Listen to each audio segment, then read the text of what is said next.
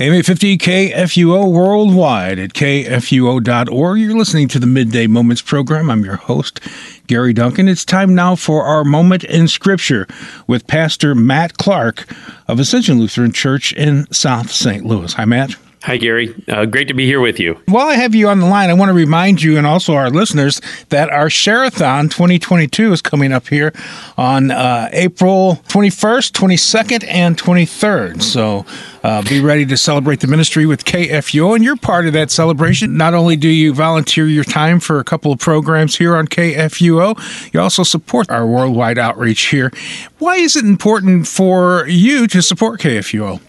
Oh, Gary, yeah, thanks for bringing that up. Um, KFUO for sure is an important ministry, uh, not just here in the St. Louis area where I live and where we can listen locally on um, AM 850, but also truly worldwide, thanks to the internet and thanks to what's available online at the KFUO website and also through podcasts. It is accessible to anyone in the world.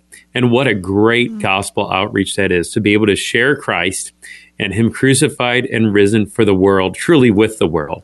And there's few other ministries that do that, I think, as well and with as broad of a reach as KFUO. The tagline, Christ for you, anytime, anywhere. I mean, it's more than just a tagline. That's, that's the reality. And the Christ is shared anytime, anywhere, 24 hours a day, seven days a week, worldwide.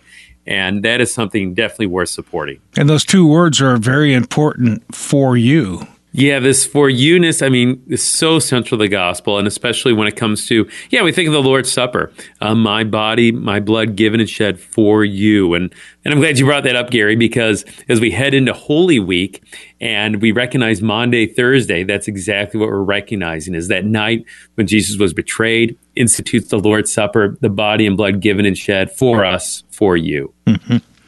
So on on the program this week, we read Matthew 14 through 25. When we started out our reading this week, we heard about John the Baptist being uh, beheaded, and then we hear that Jesus feeds the 5,000, and then Jesus walks on the water, and all that's just in the the first chapter. Then we go on to hear about Peter, how he declares Jesus as the Messiah.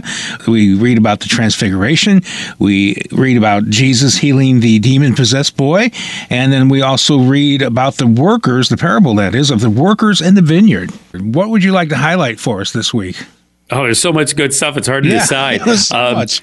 I know. I want to pick up on a theme that we talked about last week, Gary. We talked about how the Gospel of Matthew was written specifically with Jewish readers in mind or Jewish hearers that were the original audience. Uh, and certainly it's, like you said, for you, for us today too, no doubt about it. But Matthew emphasizes again and again that Jesus is a fulfillment of the Old Testament. And so, more than any other gospel writer, he quotes the Old Testament, keeps going back to the Old Testament scriptures to just make some really neat connections for us. So, I was going to highlight just a few of those in uh, today's reading. Uh, so, to start off in, in Matthew chapter 15, uh, we have this quote from the book of Isaiah. Uh, the Pharisees, the scribes, they're giving Jesus a hard time as usual. Uh, they're the ones that have made up many different laws, followed many different traditions, and really trust in those more than they trust in uh, Jesus. In fact, they reject Jesus as Savior. And so Jesus says in verse 7, He says, You hypocrites, well did Isaiah prophesy of you when he said, This people honors me with their lips, but their heart is far from me.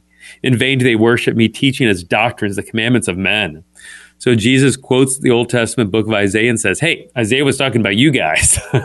uh, they honor me with their lips, but their hearts are far from me. Uh, they, their own teachings, they teach as though they're from God himself. So that had to be pretty convicting, I would imagine, um, to, for the Pharisees, the scribes to hear Jesus say that, that Isaiah is talking about you guys uh, when he said those words. Another example of Matthew chapter 21.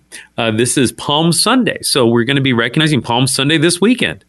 And even there, as Jesus goes into Jerusalem, uh, Matthew takes time out in verse 4 to say, This took place to fulfill what was spoken by the prophet, saying, and here he quotes the Old Testament book of Zechariah Say to the daughter of Zion, Behold, your king is coming to you, humble and mounted on a donkey, and on a colt, the foal of the beast of burden. So I think, you know, when people heard Isaiah uh, say those words back in the Old Testament times, they probably wonder, well, what is he talking about?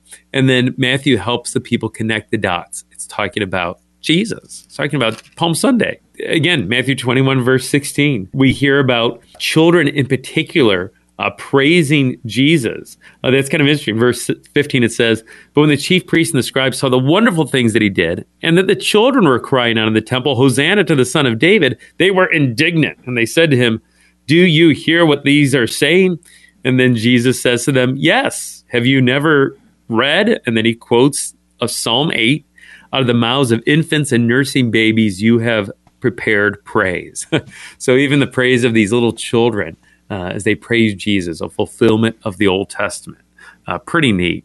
And then just one more example from, from Matthew 21, uh, verse uh, 42. Um, this was the gospel reading for many folks this past uh, weekend in worship. Jesus tells the story about the, the tenants that throw out servants and finally kill the son of the, the master of the vineyard. And then uh, Jesus ends by saying, to again the the uh, Jewish religious leaders, have you never read in the scriptures? And then he quotes Psalm 118. The stone that the builders rejected has become the cornerstone. This was the Lord's doing, and it is marvelous in our eyes. Uh, Jesus is saying that uh, He is that cornerstone, that, that one that is going to be rejected on Good Friday, most certainly, as they yell out for His crucifixion but yet the cornerstone that, even though it was rejected, still is the most important stone. We see that in Jesus' resurrection, that he is central to faith, to life, to salvation.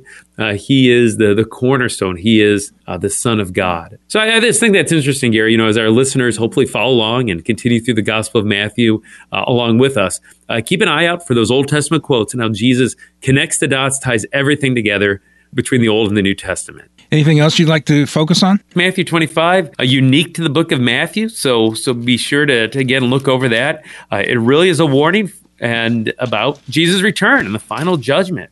Um, a warning to, to stay, stay alert, stay ready, but also uh, a reason for us to rejoice for those who are in Christ, uh, because we know that He's coming to to welcome us home, and uh, what a comfort that is to us. Uh, so, yeah, Judgment Day, that last day, not something to fear for us who are in Christ, uh, but through faith, we know that uh, we are forgiven. And uh, just as Jesus rose from the dead and went to heaven, He's the first fruits, the forerunners of all of us who believe in Him. Uh, we have that same future and same hope waiting for us. thanks be to God for that. What's our reading for next week? Next week, we'll finish up the Gospel of Matthew. So we'll read Matthew 26 through Mark chapter 8. As you get into Mark, it's a, it's a gospel of action. It's a short gospel, lots of action. We hear the word immediately all the time. Uh, so it's, it's a little different than Matthew's gospel, but yet centered in that same Savior, Jesus Christ. So, yeah, Matthew 26 through Mark chapter 8. Could you lead us in a prayer as we wrap up this segment? Sure. Heavenly Father, we thank you for the gospel writer Matthew, uh, the way in which he shares with us your holy word, uh, that Holy Spirit inspired word of the Old Testament and the New Testament, and keeps everything centered in Jesus Christ. Oh, please let our lives also be centered in him. We pray this in his name. Amen. Amen. Thanks so much, Matt, for being on the program today. Yeah, thanks for having me. We are listener supported KFUO, the messenger of good news.